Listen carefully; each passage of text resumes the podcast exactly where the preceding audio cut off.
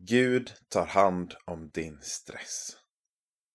En andakt av Marianne Jakobsson. Bara hos Gud har du din ro, min själ. Från honom kommer mitt hopp. Psalm 62, vers 6. Stress är något som ofta är påtagligt i vår vardag.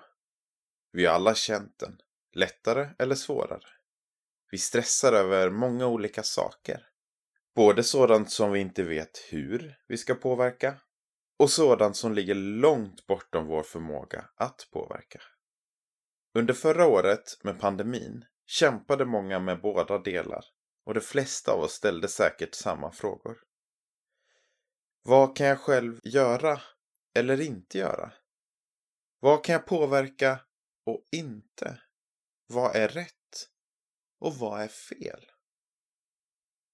Många människor var mer ensamma än vanligt och den stress som skapas i ensamheten kan vara överväldigande. Då måste vi komma ihåg att Gud alltid är med oss.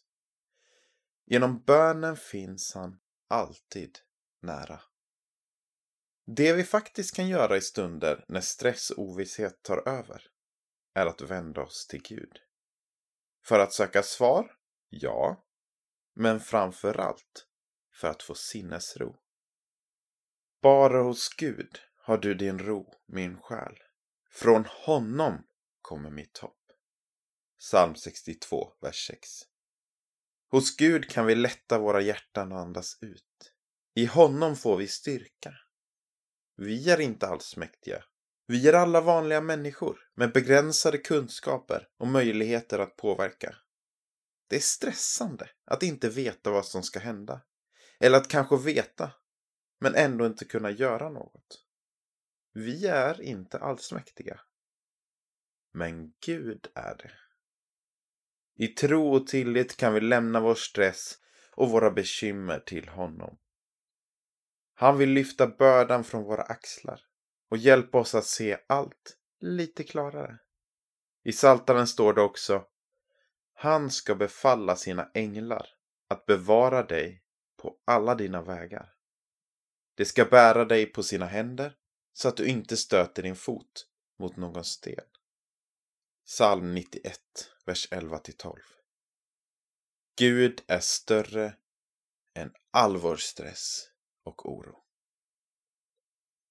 Bara i dig har min själ sin ro. Bara i dig, min Gud. Från honom kommer mitt hopp. Bara han är min klippa, min frälsning och min borg. Jag skall inte vackla. Vi ber. Gud, ge mig sinnesro att acceptera det jag inte kan förändra. Mod att förändra det jag kan. Och förstånd att inse skillnaden. Amen.